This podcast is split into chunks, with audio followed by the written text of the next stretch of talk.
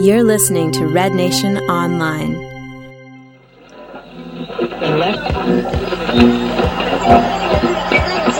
Esa era la opción fresca. Aquí está Lozano que tiene busca el segundo golazo.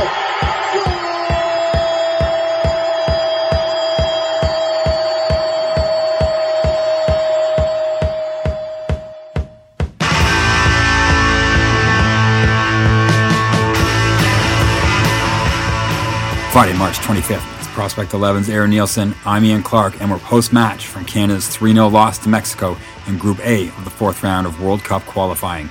Despite half the pod having high hopes for points, the other side's bringing a pragmatic look to the loss and underlines how a Honduras and El Salvador draw was the key result of the night.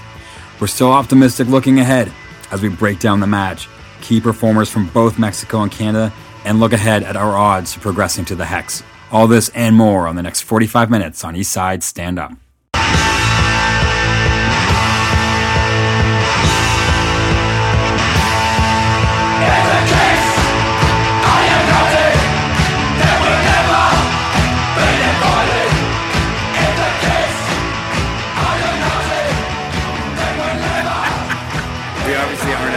Scallywags. We're at Football Factory, and there's not a lot of Canada supporters here. A lot of cheers going up for the green and not for the red, but everyone will know by now. I think the thing I wanted to start it off with is sort of say, like, I mean, obviously we all looked at our Twitter. People are disappointed, but I still think, without coming across like homers, there is a bit of perspective that can still be put into this match. Sure. That doesn't set into doom and gloom. That there is still, I don't want to call it overly optimistic, but not a negative spin on this game. Well, I think the result of the match was the Honduras and El Salvador tying 2-2, because arguably now, even if Canada loses in Mexico, they can draw out and still qualify for the Hex, right? And at the beginning of the day, that should have been really what mattered, right? Getting through, right? So, you know, it would have been great to get something. The crowd looked amazing. It was good to get that many people. And I think if we had won or even drew it, it would have been an iconic moment. But in sports, it's about, you know, getting to the next level. And I think Canada has a good chance of doing that right now. Then, you know, the irony is if Canada tied Mexico and Honduras beat El Salvador, Canada would have been in a worse off position right now, right? Yeah, and the funny thing, in quotes, is that you made an interesting point saying if Canada actually did tie Mexico or did play this really gritty game that on top, that might have actually made Tuesday a worse situation for Canada going into Azteca with Mexico saying, fuck, now we're pissed. And we're really going to hammer home the point that we're the better team. That was what was on the line. Well, and again, you know, if we're going to the World Cup, which is our goal, you know, this is the first of four games against Mexico, right? And you know, it's where the cliches with wars. It's not about the battle, it's about the war and collateral damage. Like, take as minimal amount of collateral damage so you can go on and fight the next battle. And, you know, it's not our results against Mexico that's going to give us World Cup qualifiers. It's games against Jamaica, Guatemala, I guess, today. Yeah, no shit. Teach USA a lesson. But, you know, it's those games that are going to have more say in terms of us going through than, you know, getting a point for Mexico, which would have been...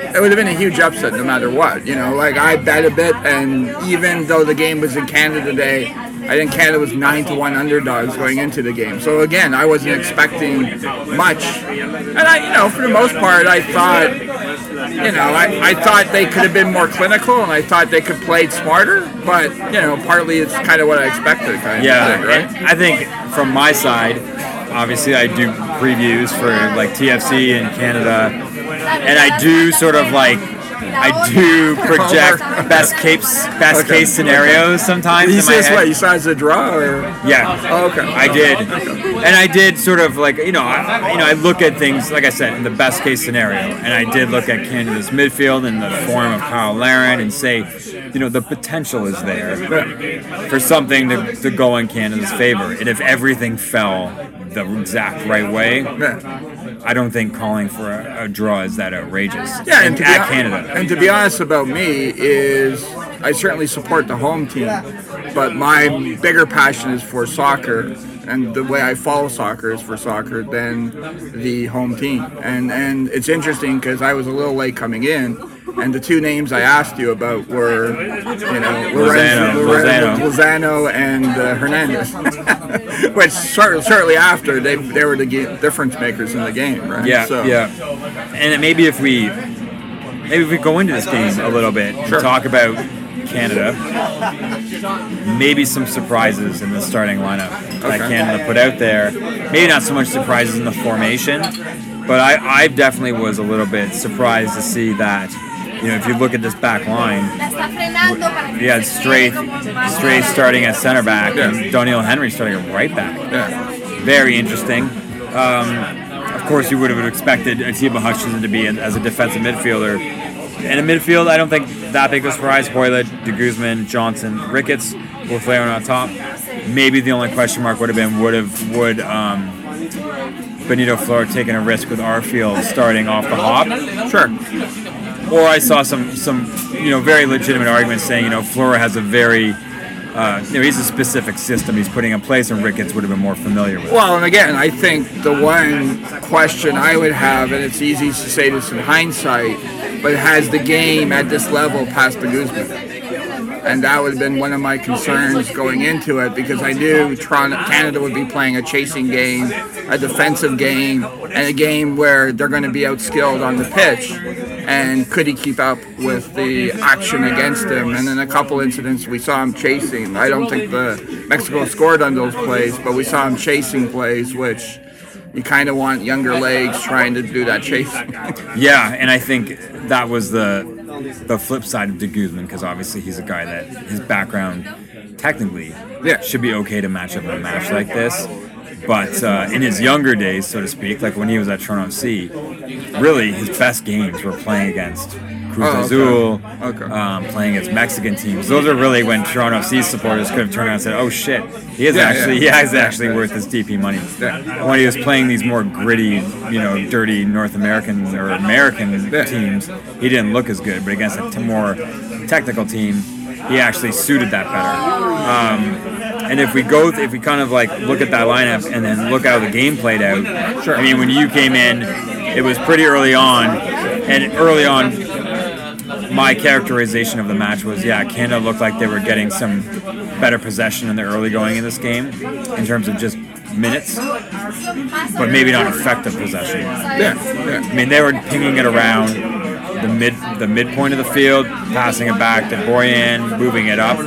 Whereas in those sequences, I'm talking maybe like the first 20 minutes of the game, and then Mexico would get it, and they would be 3 or 4 passes, and they'd be in the final third. Well, it's interesting because I mentioned it to you today because I've been sort of, which I always tend to do, but I've been sort of becoming soccer-centric this week, and I've actually watched a couple of youth games that take place. There's this Dallas Pepsi Cup, which is a big youth tournament in Dallas, and there's also Generation Adidas Cup. And then on top of that, I watched the Colombia U23 play against the American U23, right? And, you know, in the Dallas Cups, there were a few Canadian teams I got a chance to see. And the question becomes is, to me, the big difference between, I guess, North America and Latin America or South America, two things. Is number one is when you get control of the ball, you kind of, it's not effort. Like, you can do it effortless. And then the second thing is your decision-making is much better. Like, you can see you're not taking the ball in possession just to take the ball in possession. You know where the next pass is going to. And unfortunately, for a Canadian-American perspective, you see that at the U14, U16, U18. Like, that's a style play that Canadian youth soccer hasn't adapted yet, and I think we'll need that if we want to compete with these. Like, I don't think, you know, we can beat these people, or we can beat Mexico playing against them. But if we want to play with them, we're going to have to learn those skill sets to get to that level. Sure. That's a good point. And if we look at, oddly enough, all the notes start rolling in here from this game, as I noted, after that 20-minute mark. And I think that's when you started seeing, you know, Mexico, you know, being sort of like that slick fighter who needs a couple rounds just to get warmed up. And then at the third and fourth round, they start putting their combinations together, so to speak. They're not just feeling it out, they're going in. And we saw this, I mean, your guy, Lozano again, we saw, I mean, he was, two things my early observations were is that, I don't know if it was intentional or it's just because he is that prodigy type player, but it looked like they were getting it down the wing to the young side. I think a combination, like, for those who don't know, Hirving Lozano is one of the top prospects in Mexico, and for those who follow Prospect XI, we identified him as this prospect. He was in our, going way back, he was in our Mexico analysis, he in our Liga MX analysis, he was in our U20 World Cup analysis, he was in our top 100 players under 20 analysis. We've documented it about 5 or 6 times on the site. And, I think, is what I always say when we're playing Iceland or teams like that, is it's important that the Canadian team prepares. Because I almost think they thought that you don't know who Lozano is, we'll surprise you with his ability. And he played up to his ability. We have a profile for him on Prospect XI, which I recently just read, and it identified all of his skill set that he showed in the game tonight, right? So I think he, everyone has their darlings, right? Sterling with England, sure. Larin with Canada, right? So everyone, or Morris with the United States, right? So everyone has these darlings. But again, I think he's quality, right? And arguably he's still playing in Mexico at Pachuca, but there's been talk about $20 million transfer fees to Europe if he chooses to go to Europe. Yeah, and I think that's an interesting point, because I think obviously everyone looks at Mexico and they look at Javier Hernandez. Yeah. But I really think what we've seen, I mean, Hernandez scored a nice, beautiful goal this game, and he was effective, but those first set of qualifying games, it was all midfielders that were dominating the play, whether it was Guardado, Herrera, Corona, Lozano. Those were the guys that were really, when you watch those highlights, I didn't watch those 90 minutes, but I watched like the highlight package through CONCACAF, and it just was play after play of just off the ball, I actually mentioned coming into the game that Mexico is playing almost total football. Total football, yeah. They're almost playing a total football type system. And you see that. And I don't know if it's because some of these players are now playing in Holland and playing in Portugal. But you almost see that now, where the kind of back four, back five isn't your typical 6'2" center back and wing backs. It's like everyone can pass the ball, everyone can run with the ball. And it's that build-up play that ends up beating you, right? Of course, it's the, how good your technique was finishing and the final ball.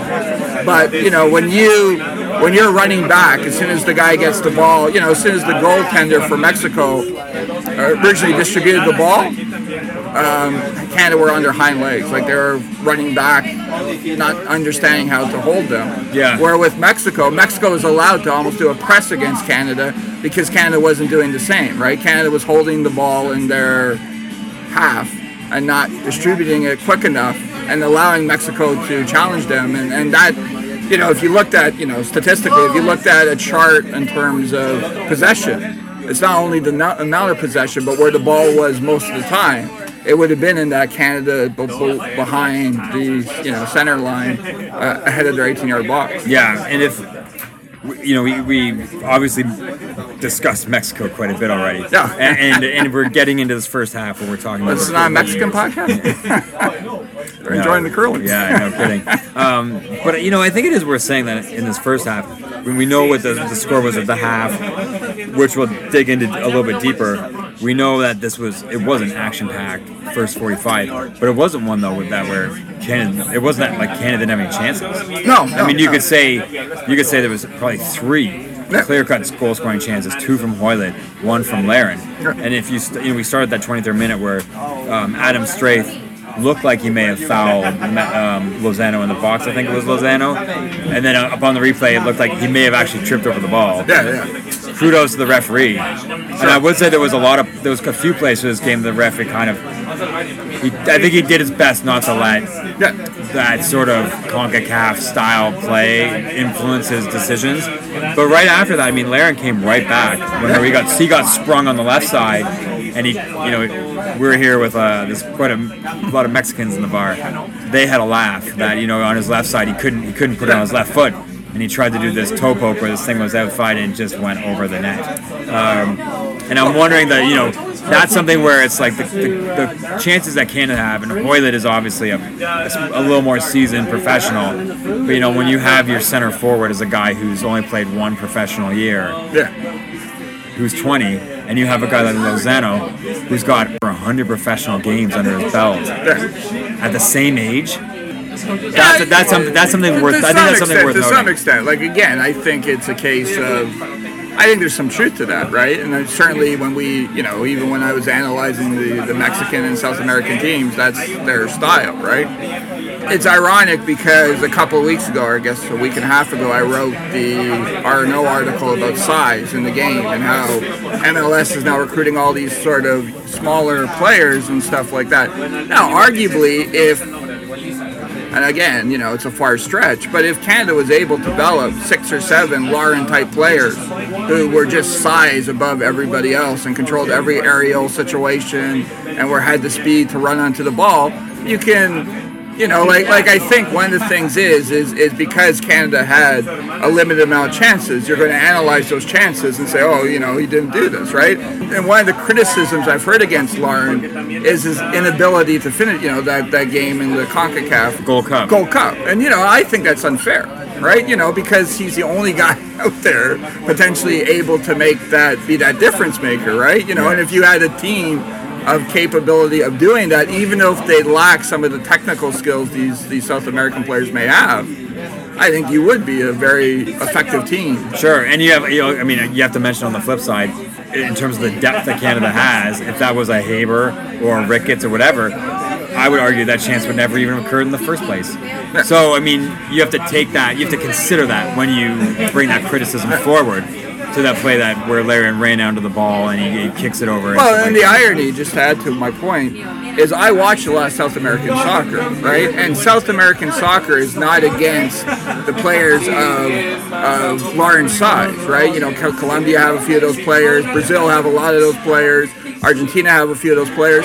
And they don't control them, right? They don't turn them into possession-based forwards. They let them go nuts, right? And today, earlier, I watched Colombia versus Mexico, I mean Colombia versus United States, and they have this guy Preciado, who's this high-profile prospect who's supposed to be coming up, and the guy was completely rocked, right? And he's played those 100 games of professional soccer because they see the athletic talent as such a high skill set over you can play the ball at your feet, right? Like the ball at your feet only has certain value to the game, right? You know, and I would rather have a 6'2", 180 guy, 10.2, 100-meter dash runner who has 70% of the tactical skills of Lozano than Lozano.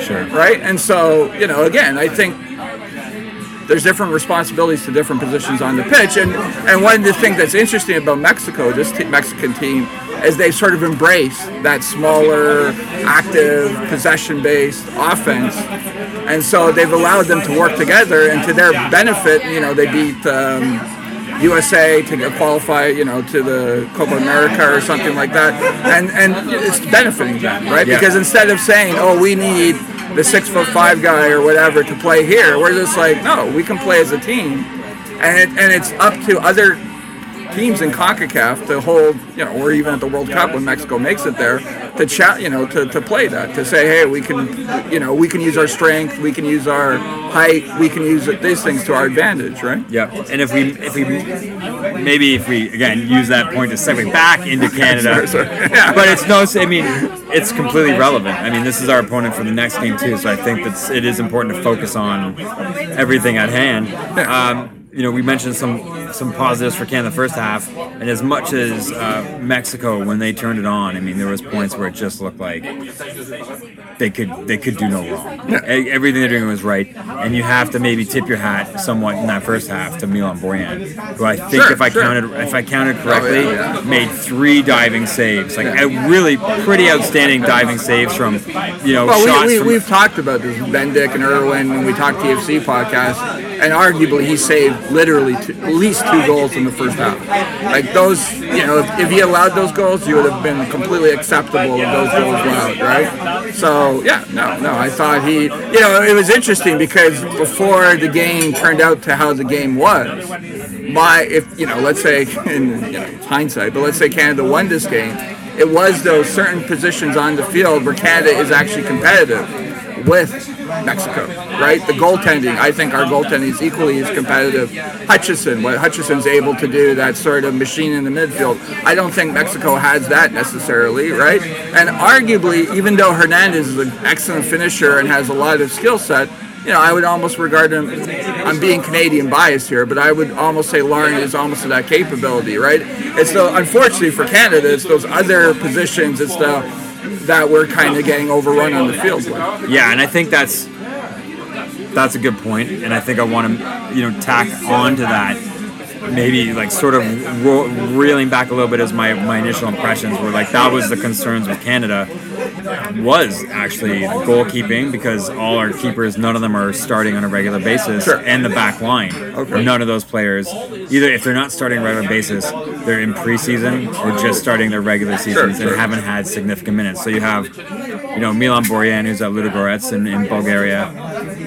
He's not the starting keeper, and it's been a bizarre situation where I think for like 2 years or for a year and a half, that starter has supposed to have been transferred out, and it hasn't. It's fallen through. Yeah. So he's been in this tough situation, and then you have Henry, who's still kind of finding his way at West Ham or getting loans out. Djakovic, who's at Shimizu S-Pulse, who's just started their season, but he hasn't been playing yet. Straith, who's in the second division in Norway that season, if it hasn't started, it's just starting. Yeah. And then De Jong, who's at Ottawa Fury, they're still in preseason. Yeah.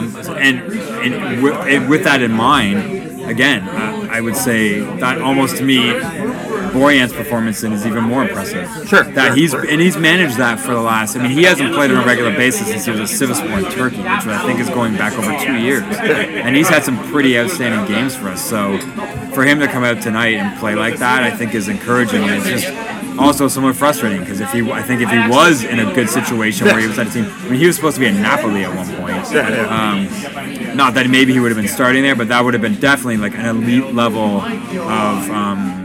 Coaching that he would have been under.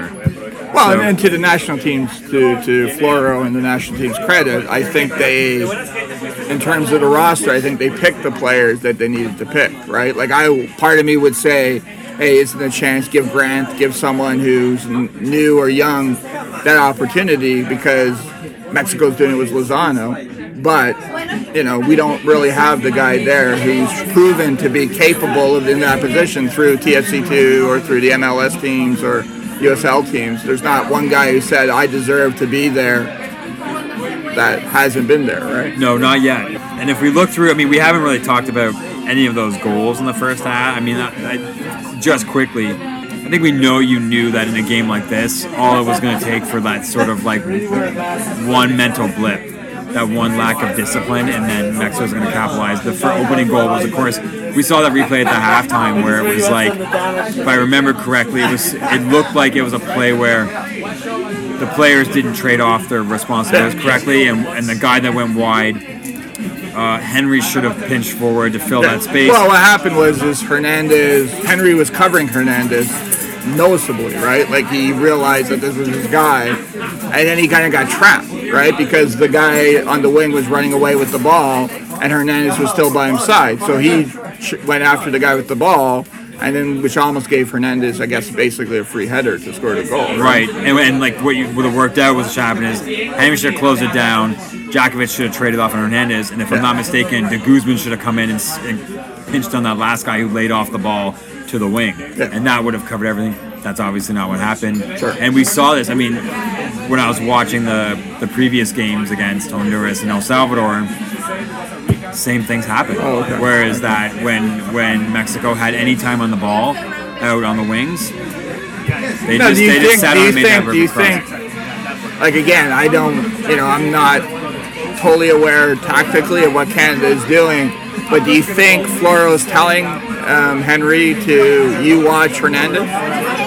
like man marking kind of thing, and then that's overbearing, you know, kind of thing. Like is it a positional issue, or is it too much pressure on the players who are regarded as the more impact players? I think, you know what I think it is? I think it is the player. I think it's a system in place, and it's the player himself recognizing that's okay. Chicharito, okay. and then losing concentration and saying, okay, shit, I gotta watch this guy, and then forgetting there's a guy. That's what I think would have happened. Okay, because the, you know, the interesting thing is outside of that play, Chicharito had a fairly quiet game, right? Like, I think he had another shot where she could have scored on. Hit the post. Yeah, okay, he hit the post. But if I'm scouting Mexico, he's a guy that I would target, right? Like a lot of the, you know, the Lozano was more interesting, right? Because number one, that was a mistake by the Canadian to give him away the ball. But I don't think people, you know, it's funny because we're talking earlier about people should be aware of this guy, and Mexico's using him because Canada's not aware with this guy, and it felt that way, right? Because even prior to that, he was beating Dion 1-on-1 like, you know, nothing, right? Yeah, it seemed like whether it was intentional, whether it was they recognized there was a mismatch maybe against De Jong with young legs against older legs, or they'd seen that De Jong is not the quickest fullback, or just that they're like, this guy is our prodigy player, and we're gonna give him lots of possession. Yeah. And that would be my, like, you know. And again, I'm not a coach, I'm not a tactician, but my simple tactics would have been, if I saw this Mexico lineup, is stop Lozano, I would write about Hernandez, and I say, you know, this Lozano guy's pretty good as well, and then, you know, allow the rest of the team to do what they want against you, because, you know, until Fabian came on in the second half, I think Mexico plays very well collectively as a unit, but I don't think they're individually game breakers, sure, right? And I think Hernandez and Lozano, you know, may be new to most people now, but I always, you know, Lozano was a game breaker, right? Yeah, and I think that's obviously the second goal that you sort of let up, where, you know, Borjan sends it upfield, and just that's it, another. A mental breakdown for Canada, where they got caught too far upfield, and when Mexico got the ball back, Lozano sent it back, and that player just sprung Lozano back. Like, credit to him, really good work on him to sort of like win that ball back, and then immediately turn and make the break. And when it's Lozano 1v1 against Straith in open field, that's another thing that's unfortunate. That in no world is Adam Straith going to catch up to my personal add-on to that, and only my personal add-on to that, is Canada should have Bustos in that same little role, because he's a guy who could do that against an opposing team, right? Or this Tabla guy who's now with FC Montreal, right? Because we don't have that guy. Because we did see the play where Larin broke free, and he ran. You know, you're talking about that where he missed at the end.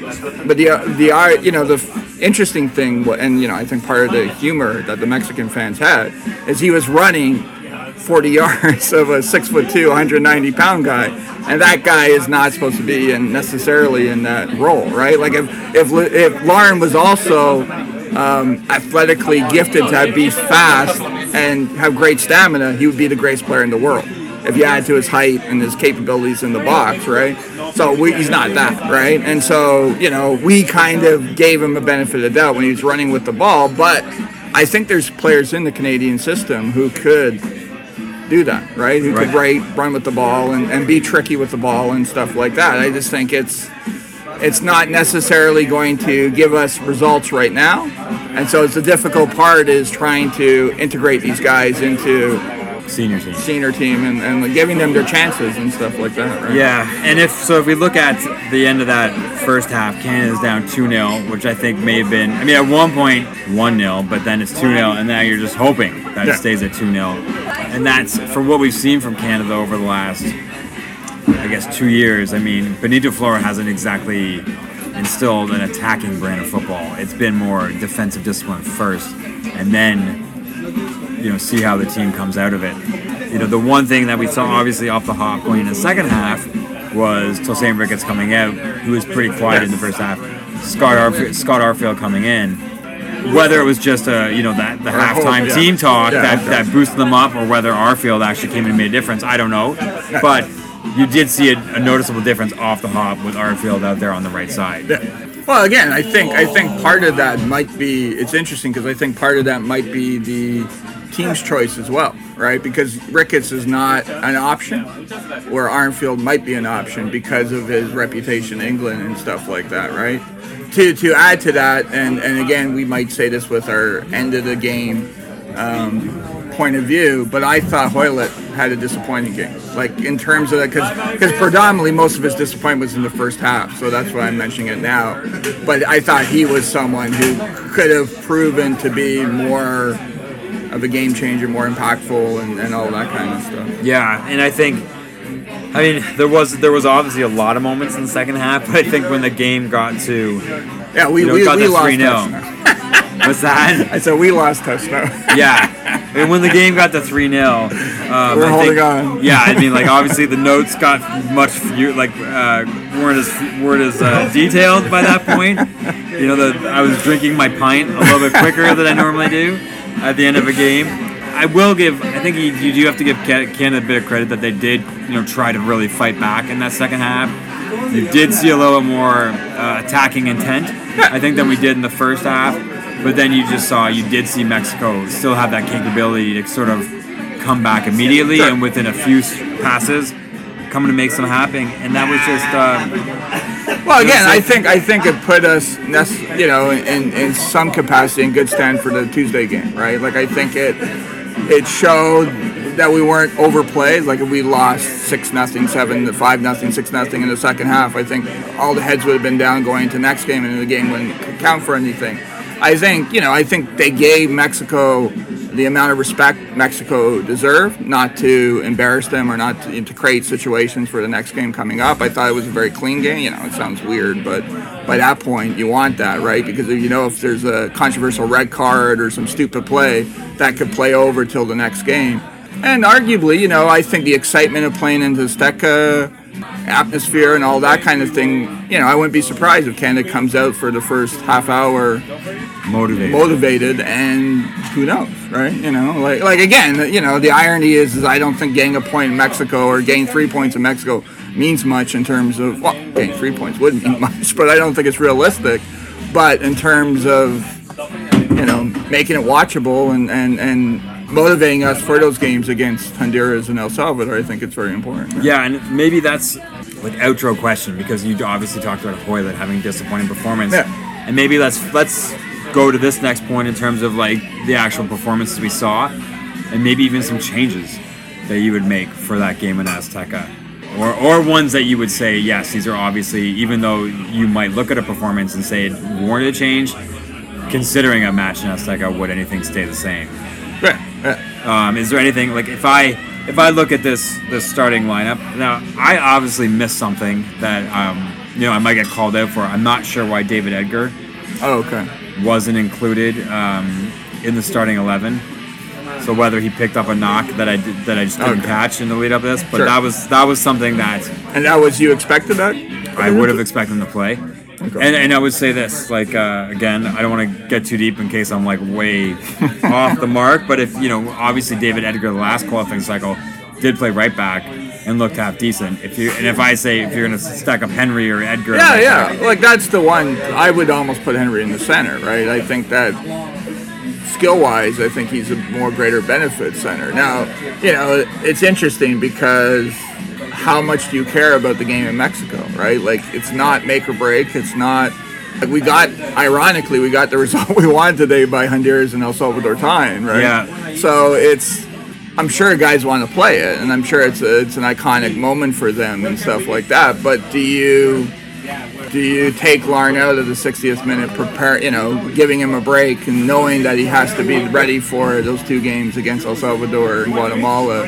Do you make decisions in that sense, right? You know, just because, you know, you're like, it's you know, we joked about, I don't know if we said in the pod, but we joked about this in the Alone, you know, it's a battle. It's not about the battle, it's about the war, and, you know, all those cliche things, but that's what the point is. The point is getting into the hex. It's not about getting a result in Azteca. Yeah. You know, that really would be cool, but that doesn't really have much. Yeah, but though, you know what, the one thing that kind of just dawned on me, and, like, one thing where I'm saying, like, the one maybe change I would think is legitimate consideration is maybe Arfield starting from the beginning. Yeah. Yeah. No, he had a bit of a leg issue at the end of the game, so hopefully he's fine. True enough, right.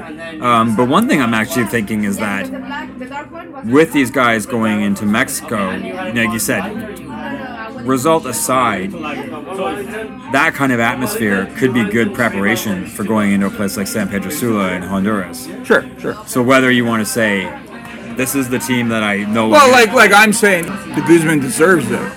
But is it a game that you put Petit in that defensive midfielder to give him that experience and to, you know, to announce to the world that this is the transition we're doing with the team kind of thing, right? And I would say maybe yes. Okay. So that when he gets to Honduras, he'll shit his pants. Yeah. Like, and that's what I think is, or in Arfield too. Sure. I mean, Arfield has never been called up for Scotland. Yeah. So his whole experience is really just playing in Great Britain. I think the case of Hoylett and Arfield, one of the reasons they signed for Canada was to play in that game. Like, I think there is a lot of IOUs that Canada has for certain players who've committed to Canada to give them that experience, right? Because that's what something they're going to tell their kids 30 years from now, that I played in, you know, this stadium and this crowd and, you know, and this happened kind of thing, right? Yeah. Like, even though I do feel a game in Honduras is probably more threatening than a game in Australia. Yeah, probably. Yeah. You know, so in terms of life experience, I'm sure the Honduras game might equal. Yeah, because I don't know if as much as you hear the Canadian the senior players, I mean, like literally in age, that have been playing through the 70s and 80s. Playing Azteca, I don't know if every time in Mexico they've had bags of piss thrown on them or batteries thrown at them.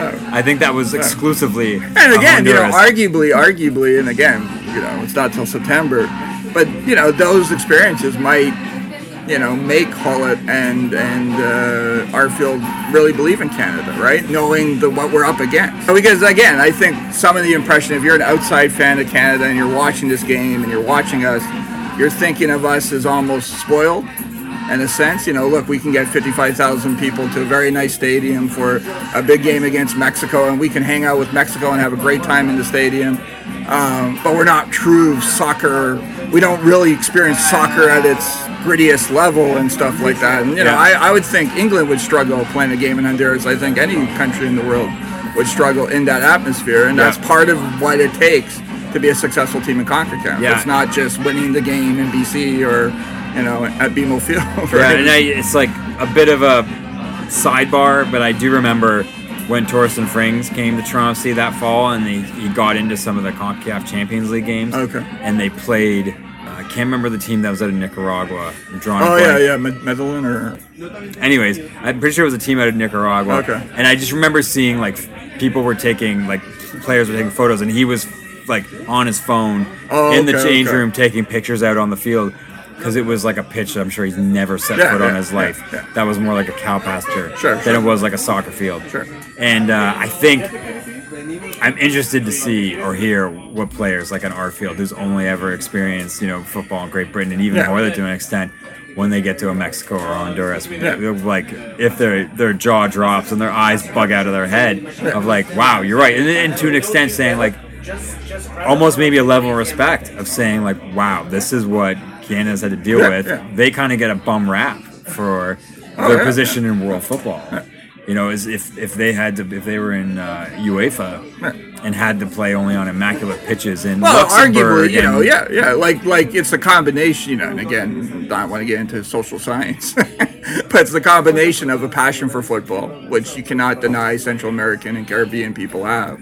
And they're just livelihood, right? You know, if you went to games in Africa, you'd be probably the same experience. Sure, but only those places would provide you those experiences. You know, it's funny because you'll see England or Germany in a group stage with Croatia or Serbia and be intimidated by those atmospheres, right? And I'm not saying Croatia is not intimidating.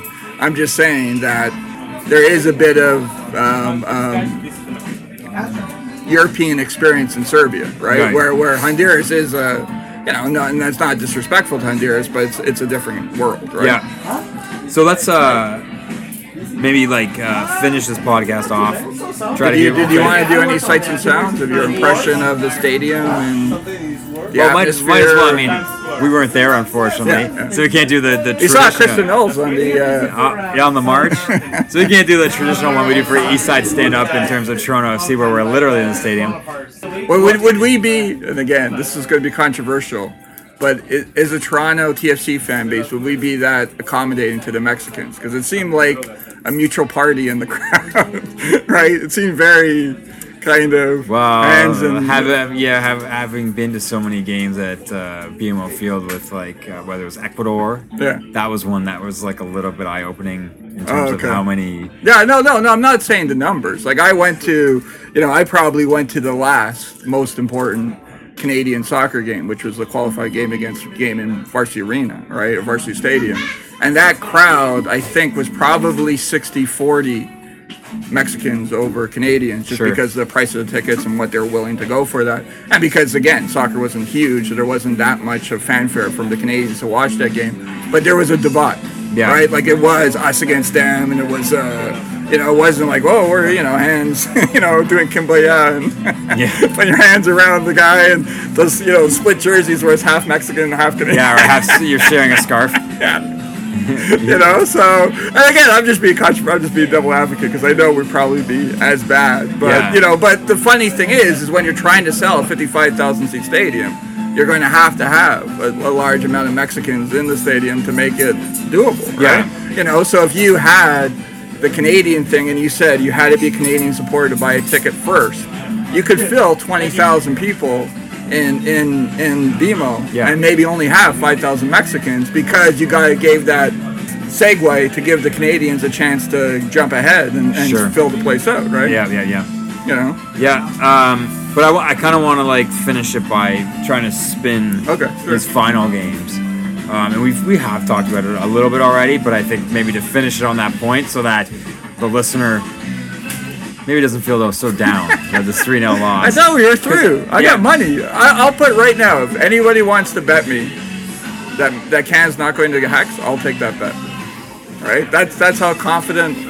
I bet anyway, but that's how confident I am with that selection, right? I think the draw puts through, right? Because even now, if Canada draws out, and that doesn't mean the Mexican game, right? We can lose the Mexican game, whatever. But I think the case now is if we draw out in Honduras and at home against El Salvador, we'll go through. And arguably now, I think I got to see what the result is for the Honduras-El Salvador game, but I think we can lose in Honduras and win El Salvador and still go through.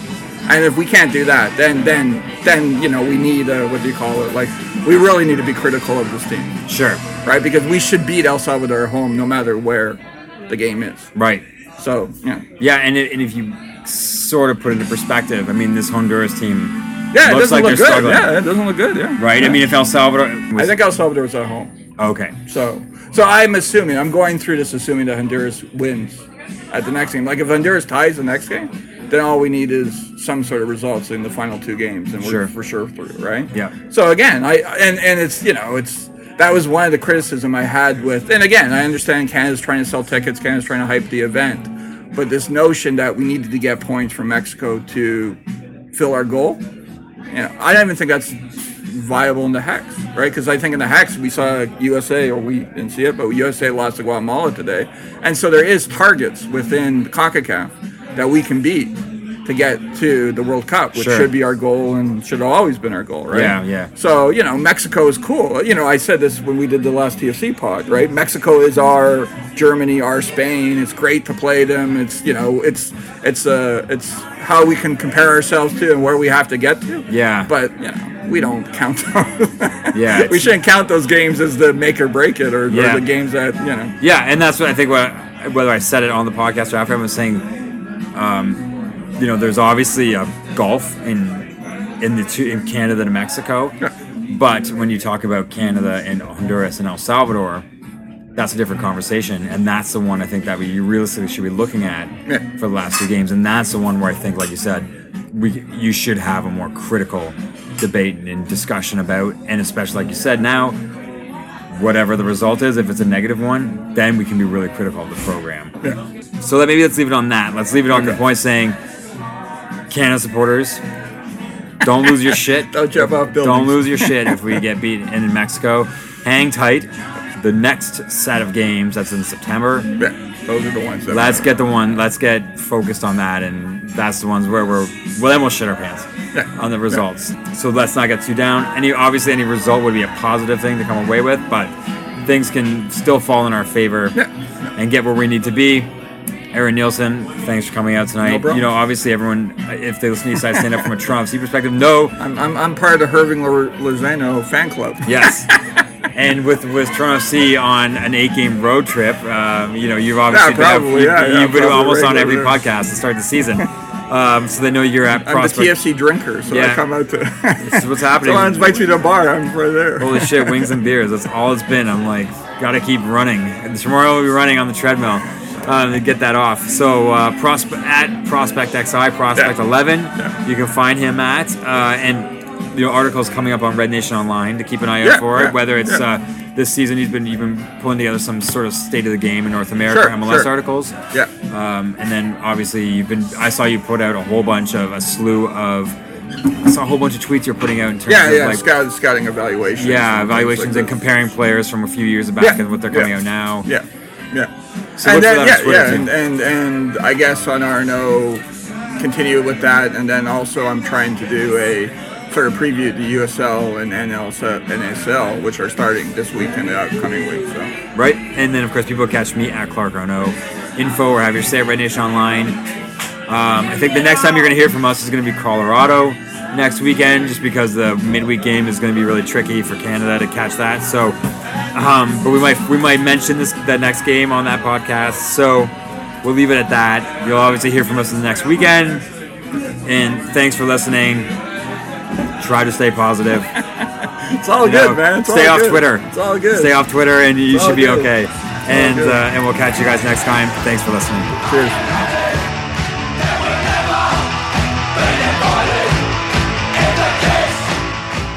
We want you to get involved. Reach out to us on Twitter at Red Nation Online or by email at info or have your say at rednationonline.ca. Get in touch with us. Let us know how you thought the team did. Agreed, disagreed, it doesn't matter. Also, check out our other podcasts on Red Nation Online, From the Black Hole, Ours is the Fury, and our interview series. Thanks for listening, and we'll catch you guys next time.